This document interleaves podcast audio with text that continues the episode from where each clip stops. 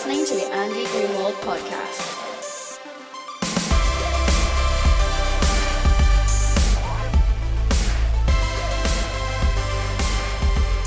Hello, welcome to The Watch. My name is Andy Greenwald. Very special episode today. Uh, it is my full interview with Lena Dunham, the star, creator, director, writer, show, co-showrunner of HBO's Girls. This was a real thrill for me to finally get a chance to sit down and talk to Lena. I've wanted to be, I've wanted to do this interview for a long time, and I was really excited to do it um, this week, right after the third episode of the season, American Bitch, aired. I think it's one of the best episodes of Girls to date. I think it's one of the best episodes of TV, full stop, from the last few years.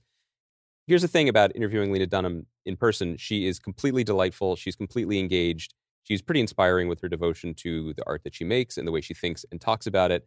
And what I really wanted to do here is talk to someone who is obviously very exposed. She's out there, she's writing books, she's out there on Twitter, on social media, she's very uh, in front of the camera on girls. And though we hear from her a lot, I feel like the conversation around her and with her very rarely is about the art that she makes. It's very often about the comments she makes or about politics or about the way she portrays herself or her friends or all the other stuff that comes with being a celebrity. Um, this was a really great opportunity for me to talk to her about being a writer and a director, and more specifically, uh, the creator and co showrunner of a successful television series entering its final run.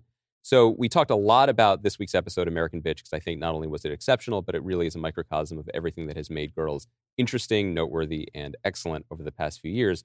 But we also talked about um, her perception of TV business at the beginning and now, uh, her perception of how she's been treated as a female creator in the business, um, and a whole bunch of other topics along the way. This is one of my favorite interviews I've ever done. Uh, I hope you guys enjoy it too.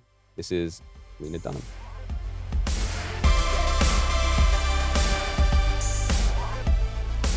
Lena Dunham, thank you for joining me. Andy Greenwald, it's an honor. I'm such a big fan of yours. I love your writing, and to be in this space with you is an honor. Thank you. I know we're sitting in the, the Ringer studio, so we have the, the, the smiling faces of the original U.S. Dream Team looking down on us, and hopefully they'll guide our conversation. Yeah, and I told you that um, before we came in that I'm only comfortable when there's a tremendous amount of sports yes. paraphernalia around me. Yeah, we redecorated for you. We took out all all the you know what my interests things. are. Um, I there are obviously many things to talk about. Public transportation, chief among them but I'm very excited to talk to you about the television show Girls. Oh, thank you. Um, for a number of reasons. One of which is we're going to be running this after um, the third episode of the sixth season uh, airs, American Bitch. I think it's one of the greatest episodes of the show to date, one of that the more remarkable episodes I've seen in TV in a while. Means so much to me. So we're going to talk about it specifically, if you don't mind. I'd be honored. But also, in general, um, I want to talk to you about this TV show as a TV show, and you as the creator and co-showrunner and writer and director uh, and star of the show because I feel like I, I can only imagine you feel similarly at times. The show is often the least discussed part of your career and the show itself. Um, yes. you know, as when I was watching the new season, um, I was thinking about how throughout the run of the show, Hannah's always wants to become a writer. The word has this sort of holiness to her. It's a very important thing, and people are always trying to conflate you and your character. Um, but you are a writer. You write episodes of this show. You are not just writing tweets or pithy blog posts. It's an Emmy Award winning television show ending after six seasons. Does this still frustrate you? Yes. And it's interesting because this is the first year as the show's ended that I've actually felt comfortable having that complaint. I think that we as people, and especially we as women, are so trained to say thank you, thank you, thank you for our blessings that I felt that if I complained about the di- conversation around the show or the you know, if I complained about any aspect of this incredible gift, which mm-hmm. is getting to have a show of your own that runs for six seasons on it's not TV, it's HBO, that, you know, that was the brattiest thing you could do. And I eventually realized that by just nodding and going with it, I was actually doing myself, the show, and other female creators a disservice. Mm-hmm. Like that by saying, actually, can we guide this conversation back to the fact that I'm a creator, I'm an artist, I'm a craftsperson, and so is everybody that I work with, that I was protecting the show's legacy, not just like being a little twat. And so this has been the first season in interviews where I've gone, actually, you know, I don't think it's fair the way the show's been discussed. And I think if we were to take, if we were to do a side by side side by side study of me and say Larry David, or me and you know Chuck Lorre, or me and any television creator whose sort of reputation has at times preceded them, you would find a very different conversation. And I think it has to do with gender. I think it has to do with age. Um, I think it has to do with the political climate in which the show hit. But at the end of the day, I was like, I kind of don't care what it has to do with because it's not right anymore. And it's not fair to everyone who shows up on our set every day and works their ass off and to all of the girls who show up, act with so much bravery and intelligence, Allison, Zosia, Jemima, and then get treated like they're basically on the hills. Right. It, it, you made the show in an era where the process surrounding television has become as big of a story as television Yeah. itself. Um, and yet, almost until that that great Vulture piece about your writer's room that that ran, I think, uh, a week or so ago. Yeah, which was amazing to have that. It was amazing to have our writer's room even acknowledged Right. because so many people act as if the show exists in like a bubble of my own narcissism, as if the show is something that I tweet out every week. Right. That's what's crazy to me is that your life for these past few years hasn't been consumed by uh, tweet wars. It's been consumed by production for a television enterprise. You know, yeah. separate and apart from the art that you're making within that enterprise. Like this is a job, and it's odd. It was surprising to me, although I guess to your point, maybe it's actually not surprising in a depressing way that you, you're doing these jobs. You're working. This is a this is a job. Um, And I know how Chuck Lorre's writers' room works because there's a legendary story about it. I know that Larry David, the style, the loose attitude he brings to set, and the outlines he writes, and the improvisation. I realized I didn't know um, your writing style, uh, your writing process when you sit down to write, when you bring it to draft to the room, who contributes, what you do on set when you're acting and directing. This all fell through the cracks of the of the larger conversation. Well, it's been interesting because since the first season, we've really tried to do it differently. Like I came in as an independent filmmaker. I brought my Mhm. director of photography, Jody Lee Lipes, who up and who had to join the guild just to do the show. I Mhm. mean, he had been working in indie film. We'd met at South by Southwest. That's where I'd met Alex Karpovsky. Jemima was my best friend from childhood, and we decided to try to bring the energy and approach of an independent film to the medium of television. And you know, we worked really hard to try to make these episodes feel like mini movies, to Yeah. make strong cinematography choices. Our the DP who then came in after Jody, Tim Ives, is he also did Stranger Things. He's an incredibly creative, um, inventive, electric thinker. And, you know, Michael Penn, who's my composer, and I have been in this very intense relationship for years in which we're constantly thinking about forming new new musical palettes to reflect each character's journey. And can I just jump in and say he's one of my all-time favorite songwriters? That his first album was the most important thing to me when I was 12. That I listened to on my boombox forever. How could you not? He's no one understands so this. Talented. Can you tell him to make another record? I beg him all the time, and he's done three songs for girls that have been so beautiful. Like Yeah. each is, each to me is like I actually always compare him to Joni Mitchell. I don't know if he appreciates that, Sure but it's like he has the. I mean, to me, it's the greatest compliment you can give a human, man or woman. But yes, his abilities are wild, and so it's like I get frustrated because there's all these incredible craftspeople, and we're thinking we're constantly looking at film references. I mean, like for example, the second episode of this year, um, we based a lot of it visually on Sam Peckinpah's Straw Dogs, and so that involved a really long conversation with our DP about the best way to sort of mimic the shots without getting too stylized. A conversation with Michael about how we could capture the tension of that music. Yeah. Making the actors watch the episode and kind of like shift their performance a little bit to mm-hmm. reflect that kind of weird, you know, It's a tight it's a tightrope in that episode because it's very funny and it's actually a little scary. That was the goal was Yeah. like you kind of think a murder is going to happen but you can't really think a murder is going to happen because this is a half hour comedy show but um but yeah those are the conversations we've never gotten to have and those are the conversations i want to have and i also grew up in the new york art world where literally like all i did was sit around and listen to my parents talk about like craft and form and Mhm. you know how many studio assistants this person had and how this person was hanging their show and so i think i expected to come in and be asked those kinds of questions. And literally like i will never forget the first question i got on the press cycle for girl season 6 was what does it feel like to be hated by both the left and the right? Oh God. and i went so i told my dad and now my dad texts me like once a day what does it feel like for everyone to hate you? Or like what does it feel like for your dogs to hate you? He thinks this is the funniest thing that's ever happened. But i was like oh i'm coming to the end of six years of something that you know i feel like i can now confidently say was an important cultural moment and as a creator and an artist that's the first question that you're going to ask me and it's not even an answerable question Yeah. So thank you for letting me unleash my rage. No, please. This has always been the, the venue for it. This is a rage-filled podcast at I know. all opportunity. And you definitely seem like a pretty angry guy. Just wait. Uh, it's 30 more minutes and we'll get into it. Um, well, I'm glad you mentioned the second episode too, because as I want to do, I do want to talk specifics about the third. I thought um, those two in particular, um, 602 and 603, I think are like two of the strongest episodes you've done on the Thank show. you. But particularly because they're incredibly strong in the two modes of the show, as I as I like to segregate them, which is um, 603 is very much, as you said, the sort of the independent film. It is a contained. The TV Yeah. word would be almost bubble episode, but Mhm. a completely contained story, and it- much like um, the Panic in Central Park, and much like One Man's Trash, two of Mhm. my other favorite episodes, Thank you. seem to exist in their own artistic reality in a really wonderful way. Well, Uh, the common theme with those episodes is that Jenni and Judd, I have a loose idea. Mhm. I kind of mention it to Jenni and Judd, and they say, go home and bring us a draft tomorrow. And I literally, tomorrow, yeah, and I go in with all three of those episodes. It involved getting into my bed with a heating pad and a bunch of green tea and just writing until it was done. And it doesn't mean it doesn't change, but the first draft is what Judd would call a vomit draft. Yeah, like yeah. it just comes out and I hand it to them and they sort of receive it on its own terms. And then we have lots of debates about the specifics and the group mind kicks in. But the first draft of the first draft, and these are really the three episodes that it happened with, was One Man's Trash, Panic in Central Park, and American Bitch, was that the first draft was this incredibly private, almost like live journal entry that I then took to the writer's room.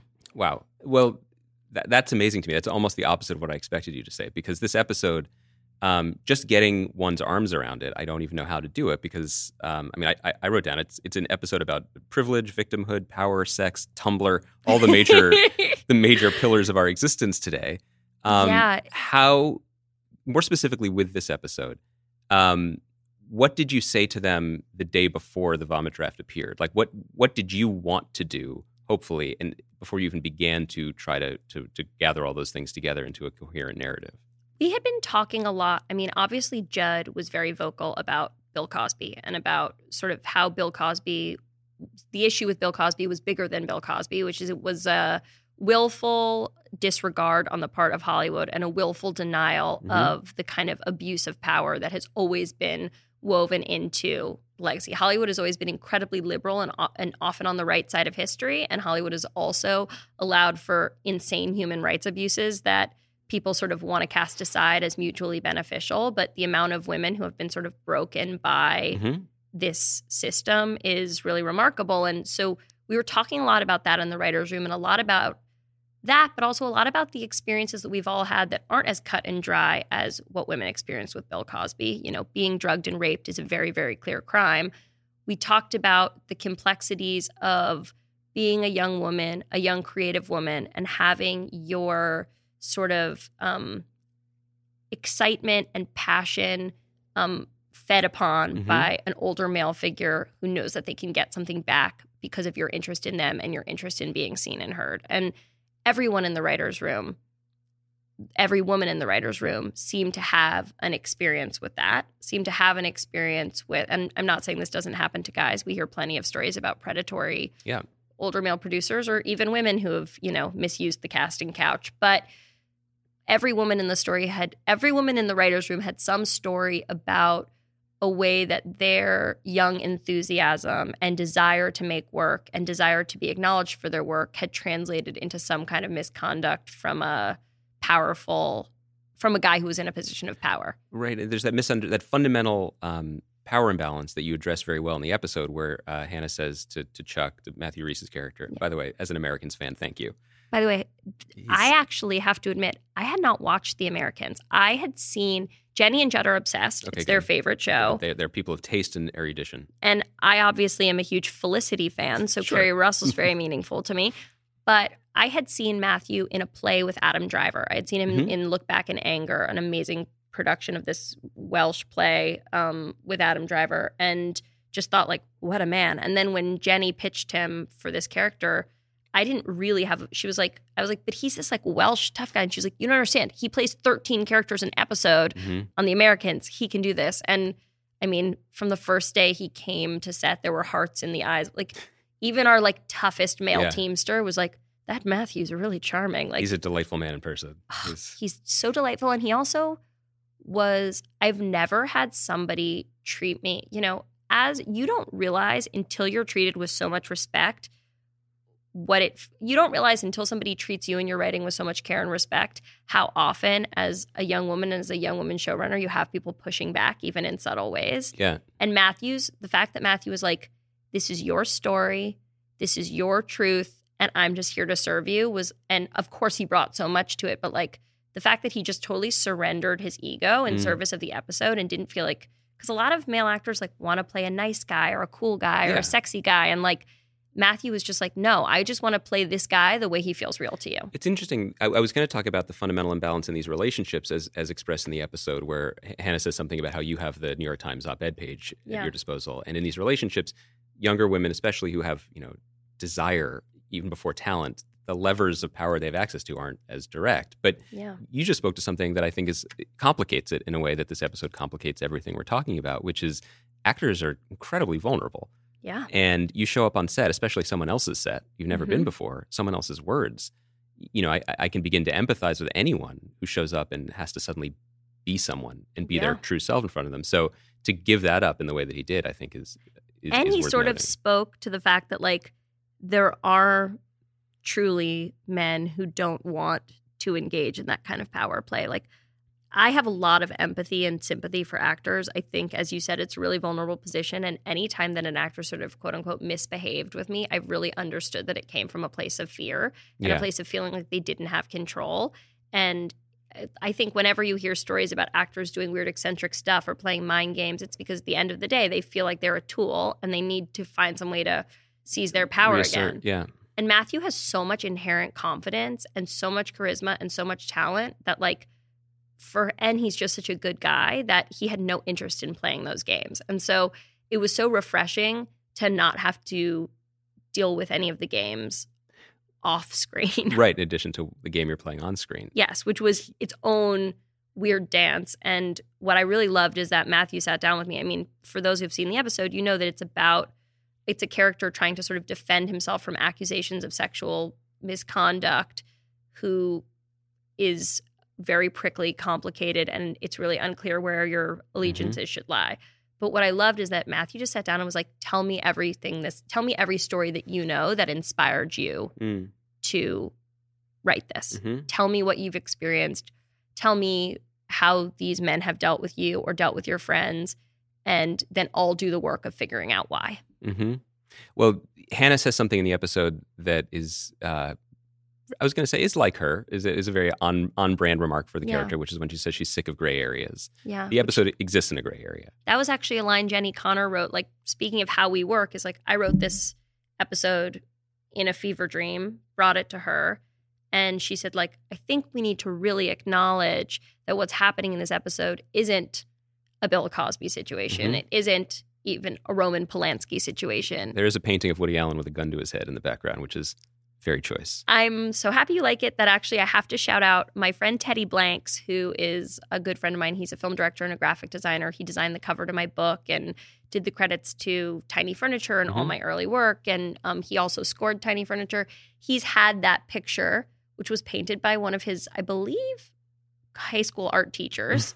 He's had it in his apartment forever. And we were figuring out what should exist in Chuck's apartment. Mhm. And I texted Teddy and I was like, is it okay if I borrow your Woody Allen with a gun to his head picture? And he was like, I'd be honored. So we sent someone to pick it up. He filled out a little form. We returned it.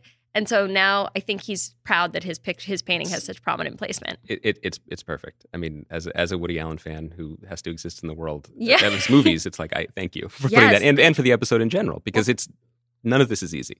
No, and I think that so when I brought the episode to Jenni, she was like, "We have to acknowledge that this episode is about a gray area." And she's and she came up with this monologue for Hannah like, "I'm fucking sick of gray areas. Why do they have to exist?" And actually, um, before we came on, got on the mics here, I was telling you a story about a teacher who was inappropriate with me in Mhm. fifth grade, and that story exists In, in, the, the, show, yeah. in the show.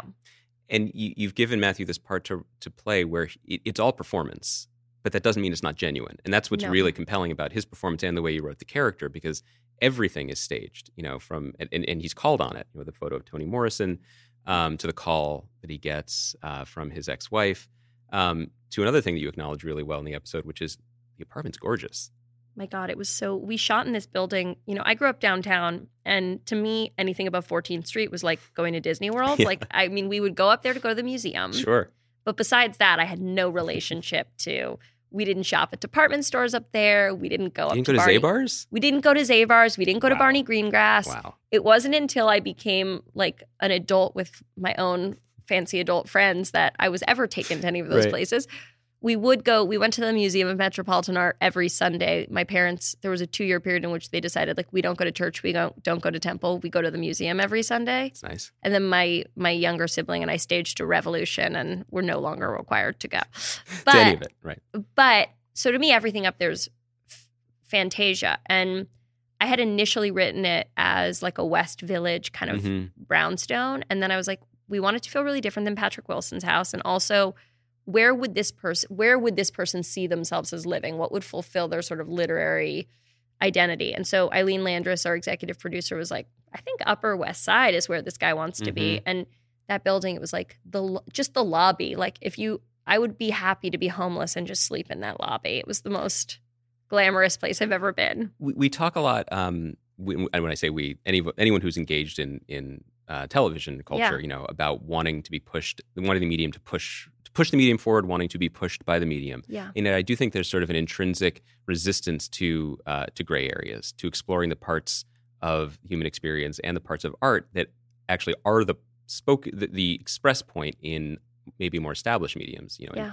painting or theater, or even I'm curious if you draw a line to independent film. Yeah. Um, this episode leaves us in a very very gray area, um, and I'm so grateful for it.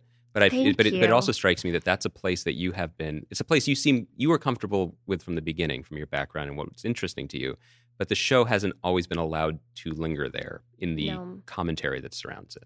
Well, it's interesting. I've always been comfortable with the idea of gray areas, and it's gotten me in trouble at times. I mean, every time that I've sort of, you know, every thing that from my book that became scandalous was because I wasn't willing to slap a hyper specific label on things, whether it was Right. my own sexual assault or whether it was, you know, people's insane.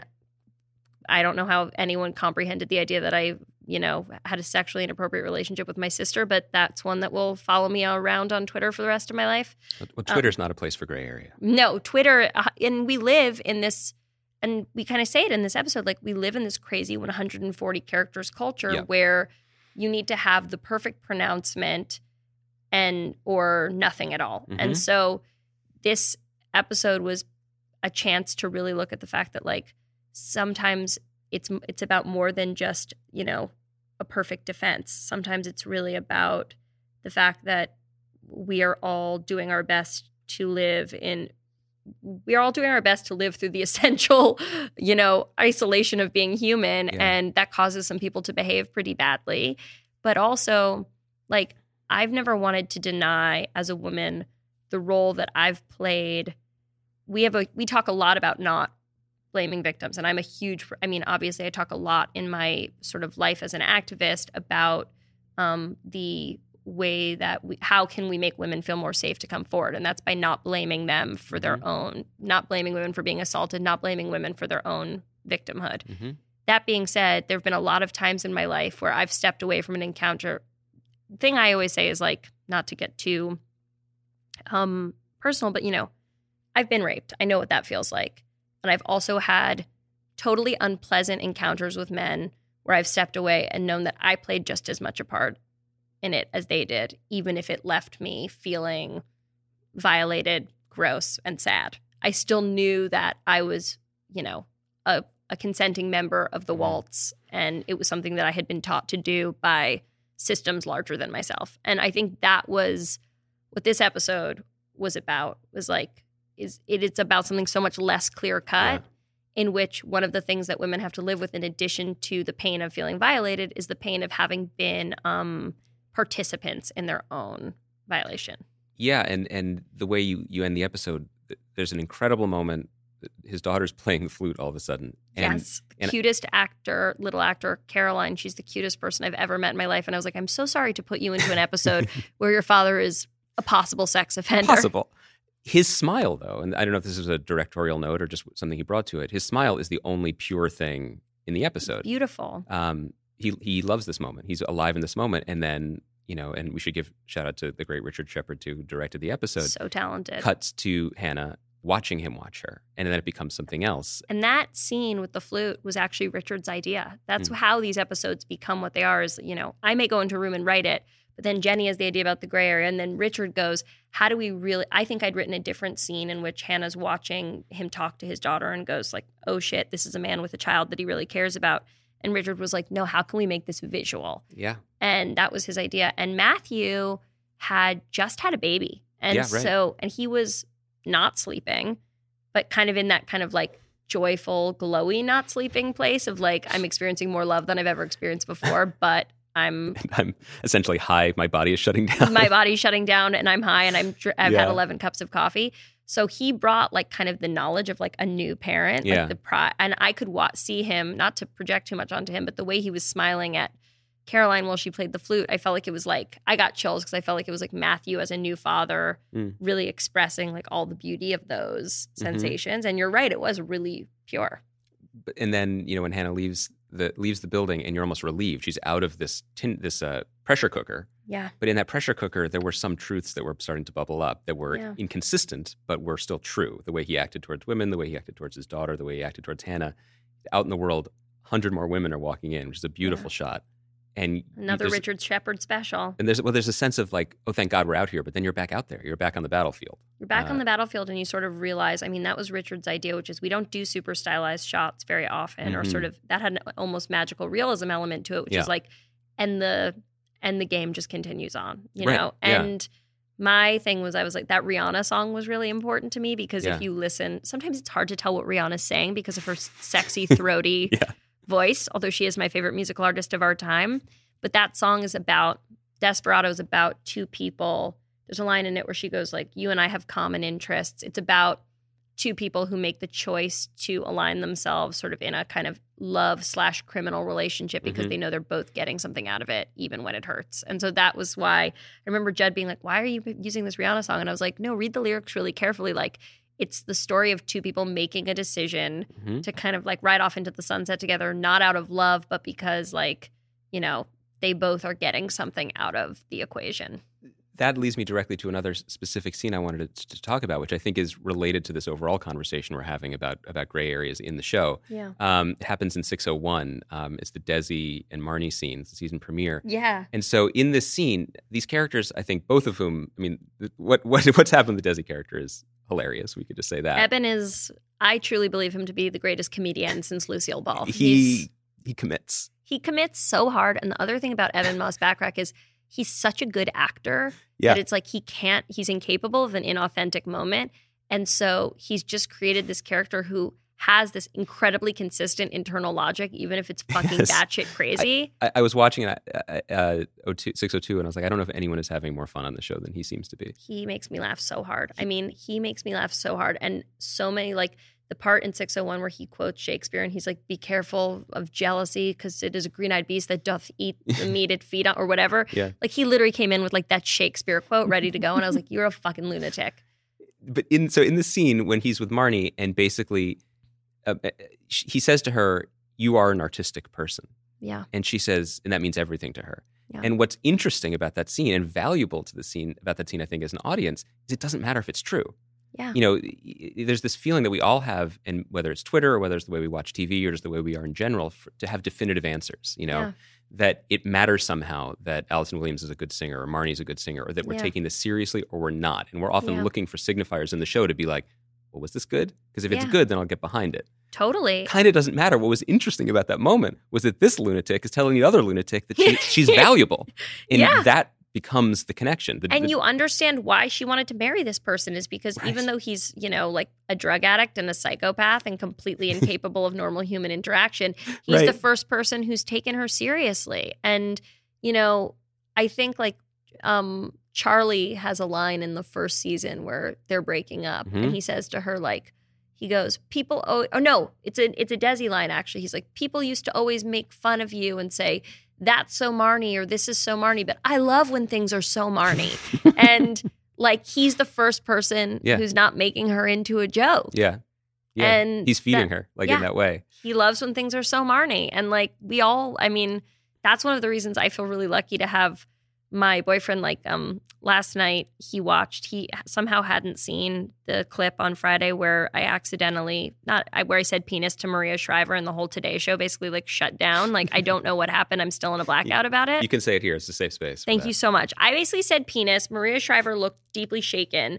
The camera went to Matt Lauer, who went, What? Then the camera like spun around and didn't know where it was going. And basically, like for like about 35 seconds, the Today Show just shut down. And then like the reaction on Twitter was kind of like, that was crazy. And why did Lena Dunham need to say penis then? And why did any of this happen?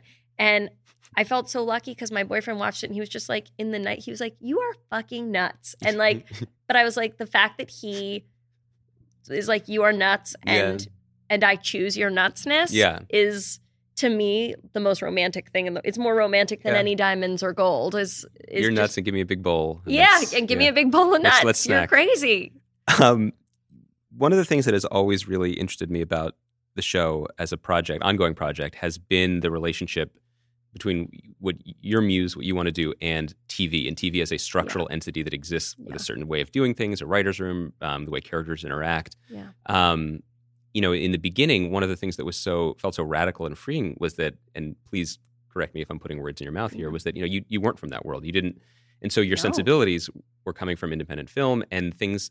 I, I reread my review of the of the first three episodes from you know shockingly was it four years uh, five yeah five, five years, years ago almost now. five years ago uh, and I likened it to like riding uh, riding the G train on roller skates. And that's that's positive. so nice Um, and you know there were moments in the early seasons where I'm like, well, how do these people even know each other? Like, No, why why do they even know each I other? I remember I showed the pilot to my younger sibling Grace who's one of the smartest people I know and Grace's first thing was like why are they friends and do they have any other friends Right. and where did they meet like Grace was suddenly just like overcome with confusion She- about the internal she was giving logic. you network notes. She was give, full on giving me network Broad- notes. like CBS notes. Oh yeah, Grace was like, "Do they have any other friends who?" Like I remember when Hannah had a birthday party, uh, third season. We were like, "Who would come to Hannah's birthday party? Who does Hannah know?"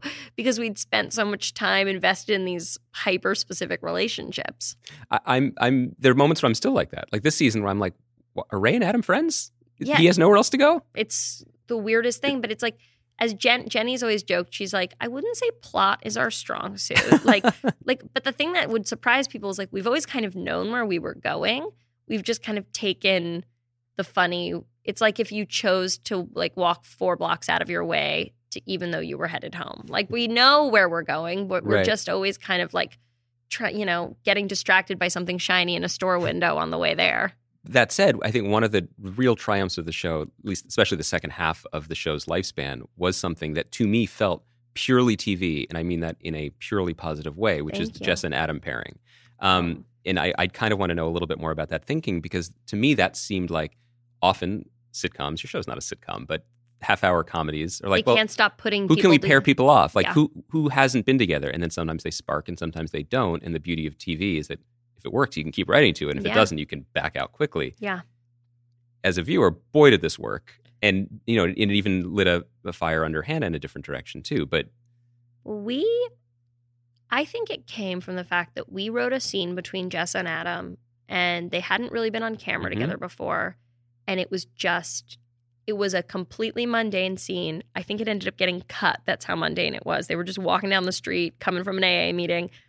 But we were like, holy shit, we need to watch those two people on camera together a lot. And Jenni specifically was very resistant at first because she was like, our whole premise is that these girls they may be fucked up they may be disasters but there is a code of friendship and they are Mhm. following it and like for jessa to get together with adam would really be taking away her sort of almost last redeeming quality which is that she's loyal to hannah yeah, and so at first we started writing this friendship for them and but it was just like it was almost as if what happened to them on the show happened to us, which is like we just couldn't resist. We Yeah. were like, we know it's mean to Hannah and we have to do it anyway.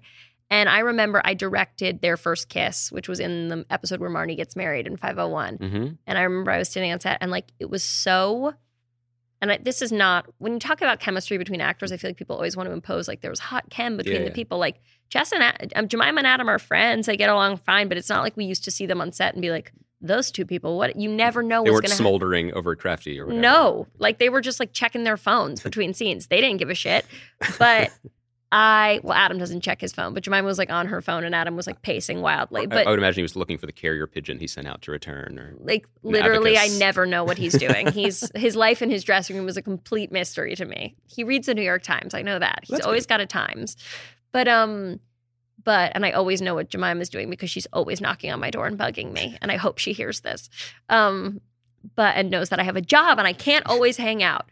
Um, but we I directed that first kiss and I remember I, I had to turn away from the monitor because it was like I felt like I was watching something that was yeah, private and sexy and kind of too much for me to hand like I remember just like like the kind of gasp of like oh not only does it work it works. Yeah. and and then we knew like that's where this had to go if I can put on my uh, now retired critics hat for a moment, I, Oh, yeah. it's, it strikes me what you're saying. What, what the note Jenni gave you is true in terms of like the, the the redeeming qualities of these women as friends and what that means about them, and sort of one of the things that's not breakable in a show where so many things uh, aesthetically and otherwise can break. yeah But it strikes me that doing that allowed you to break through something and go even deeper on a level that works for the characters in the show because we, we get to this point now, and there's a really remarkable uh, scene between Hannah and Marnie in, in 602 where they basically are like, I have no idea what I'm doing.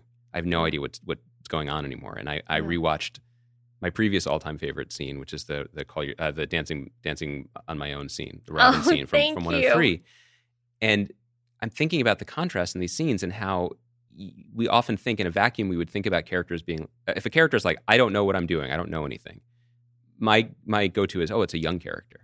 But it's in fact that's not right. A young person thinks he or she knows what she's doing. An Yeah. older person realizes I have no fucking idea what's Yeah. going on. there's a maturity to understanding that you have absolutely no control over your existence at all and and you have to admit that ignorance Yeah. and so to go from a scene in in 103 where they're it's actually a very it's a beautiful scene about youth and friendship but they're in an apartment she she tweets about adventure then they're together and then you fast forward five, uh, oh, basically six seasons um, there's blood on the floor there are pills on the floor there's a crazy person outside who she's married to yeah and they've reached this place where they don't know and there's a lot of power in that which i think goes deeper than preserving a friendship that was an older friendship in its in an older form because sometimes friendships even have to be broken before they can They be do. reborn And I wrote that scene, I wrote both of those scenes as love letters to a specific friend of mine who I've been close with, you know, since before college. And Mm-hmm.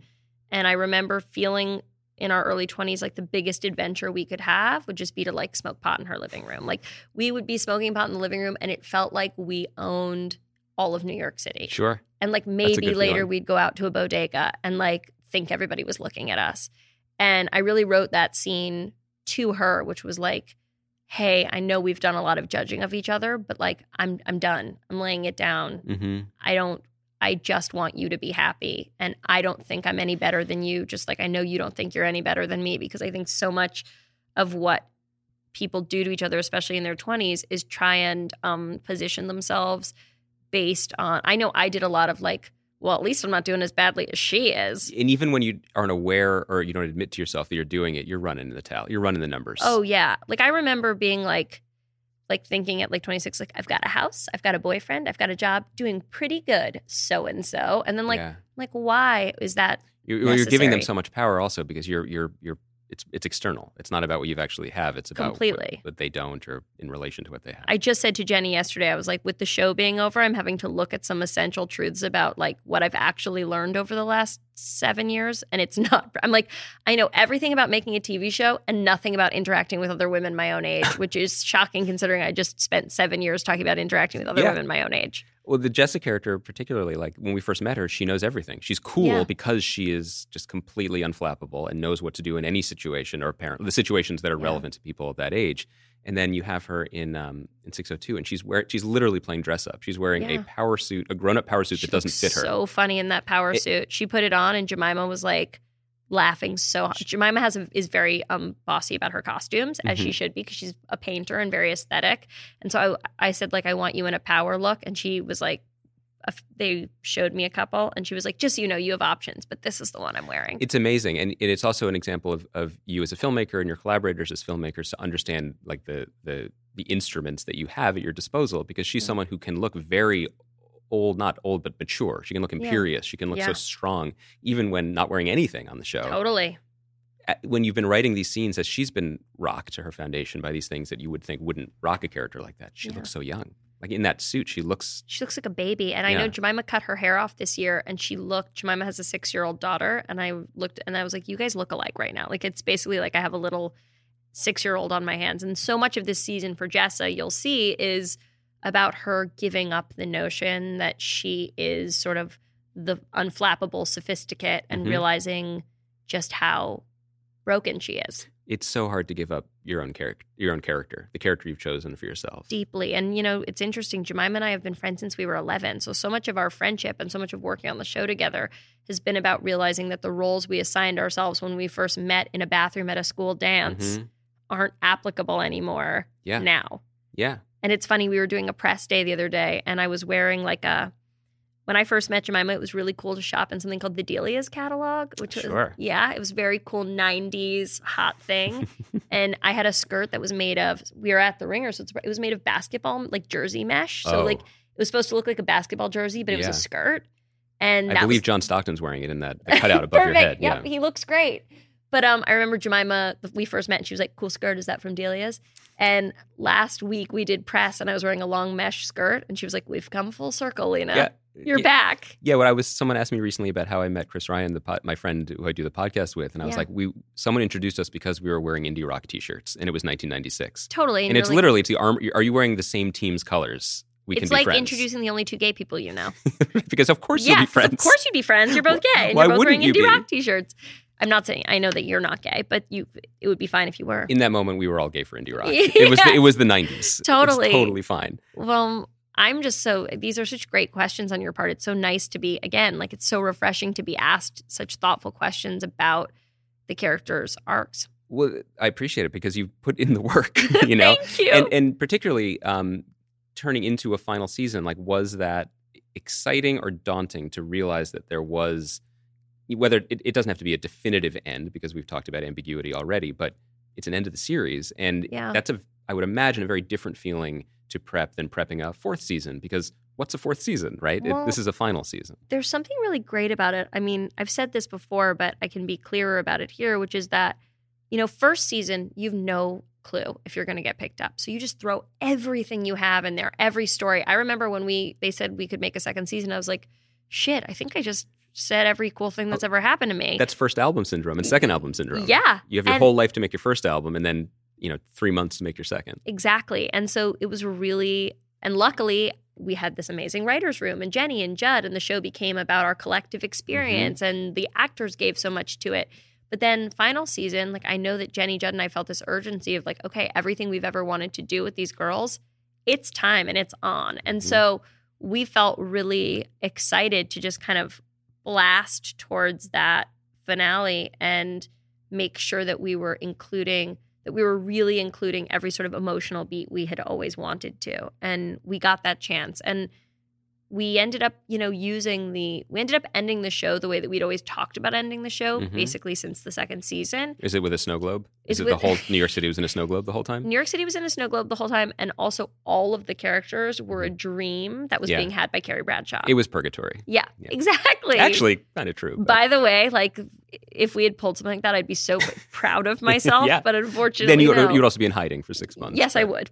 But um, but we ended it the way we wanted to, with like you know a few with a few surprises, a few things that surprised us. along the way. Yeah. Um, I, I do want to talk about a few. You've been very generous generous with your time, so I don't want Please, I love you. being here in your beautiful space. Thank you. The space is beautiful. It's it's big, airy.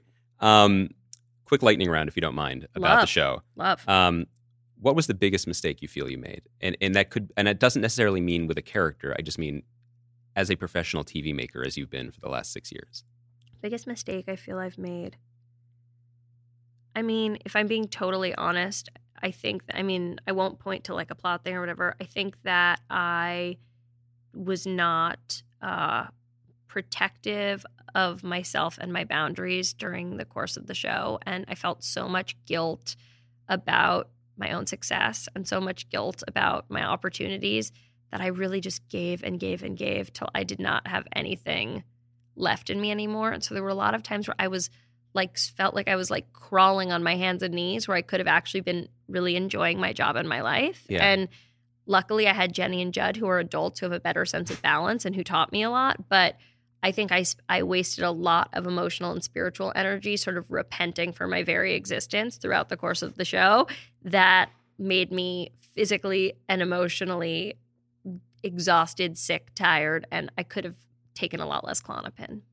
Yeah, and you're also it's, eh, making a television show. There's not much time to step outside of the bubble. You, you, No. you're in production for a limited amount of time, but you're working on it.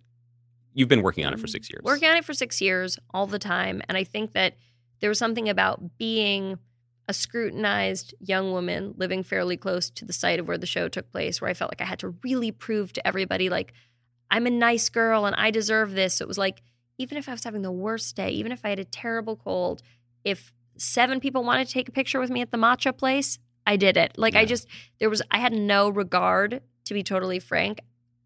It's one thing to have gratitude, and we all should, but I had, this is my advice to other people, other young women, no matter your field, I had no regard for my own um, boundaries, safety, health. I just felt like it was if I didn't offend anybody and if everybody thought I was a nice lady, then I had done my job for the day. And I look back and I just see all these moments where I could have gone to work and just gotten I was surrounded by the funniest, best people. I Mhm. could have gotten more pleasure out of it if I'd been taking better care of myself. And this doesn't mean I don't mean like I was on drugs and eating Big Macs. I mean like better emotional care. yeah, that you have to.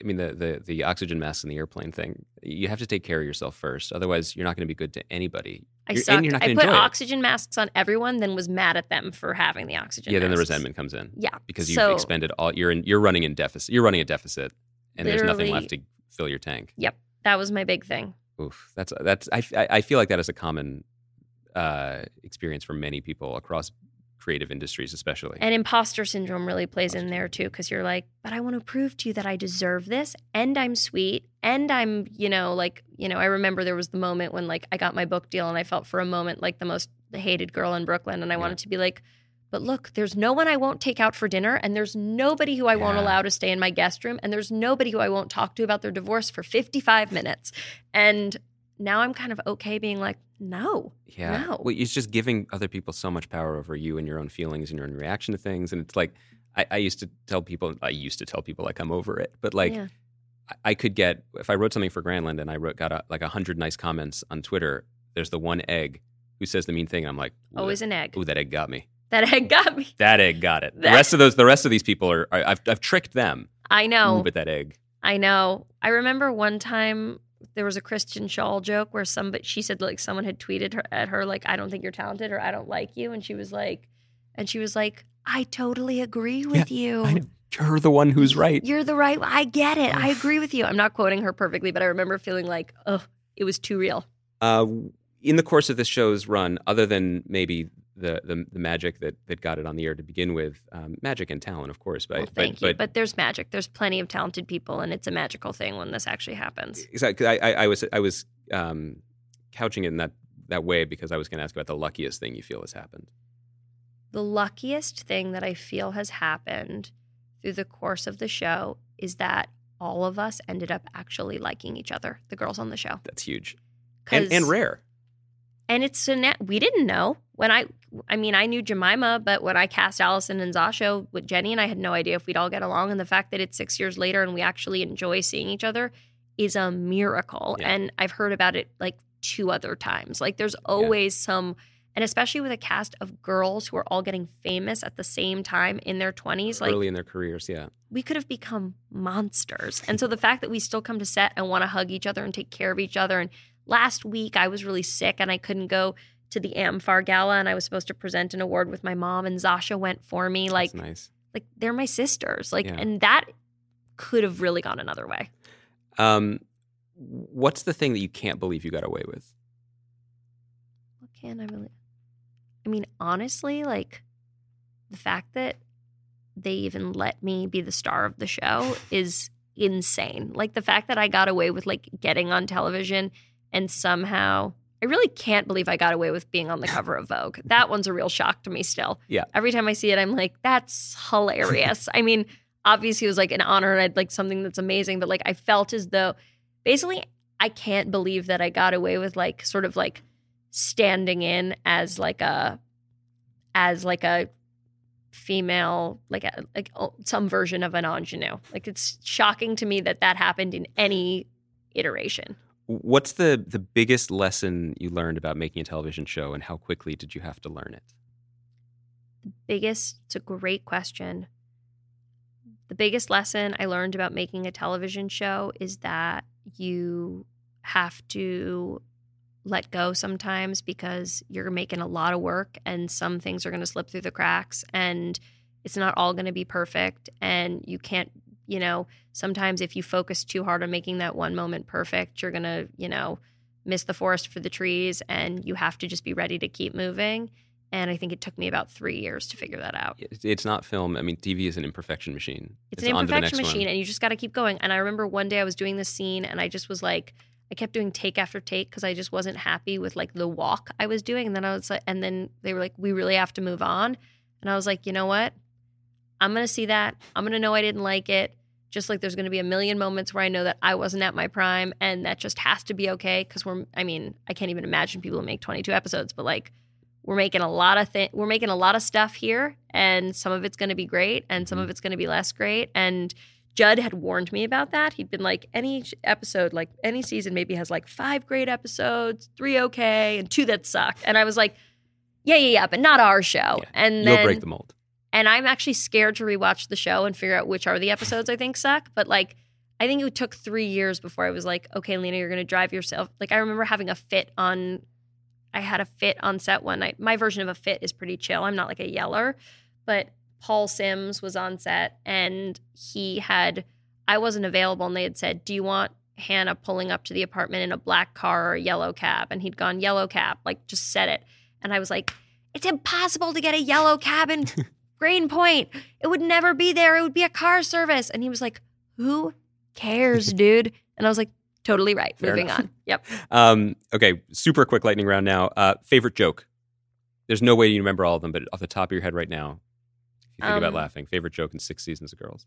Uh, it's always Andrew Rannells. And my favorite joke is one that he improvised. And it's in the eighth episode of this season. And it's a really hot day. And he says, What are we? And our air conditioning got broken. And he goes, What are we going to do? I'm too pretty to go to a cooling station.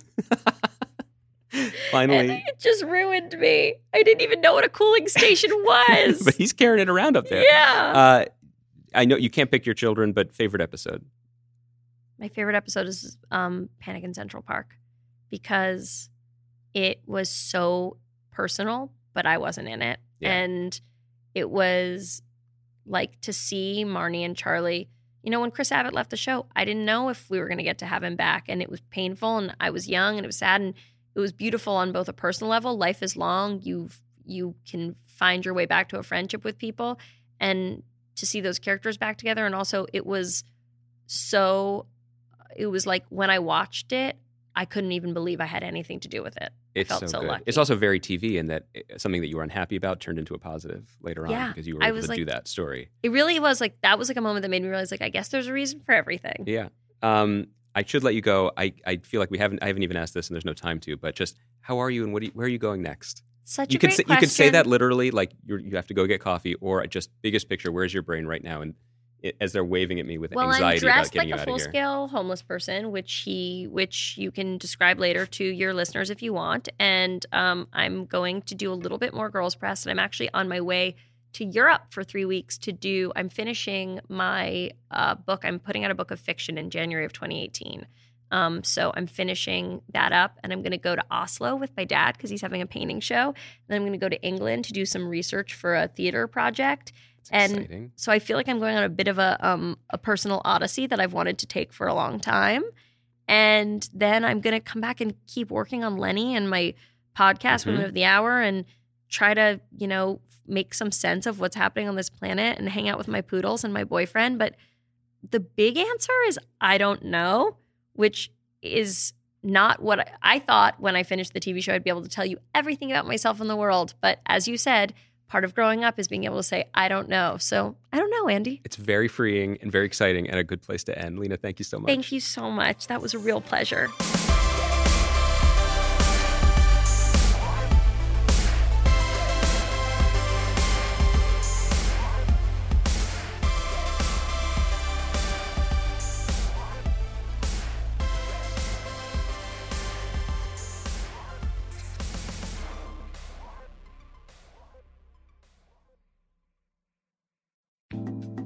Hey guys, just want to tell you a little bit about the podcast on Channel 33. Today's episode of The Watch is brought to you by Achievement Oriented, the Ringers gaming podcast, hosted by our buddies Ben Lindbergh and the God Jason Concepcion, the Maester. You can listen to new episodes every Friday by subscribing to the Channel 33 podcast on iTunes or wherever you get your pods.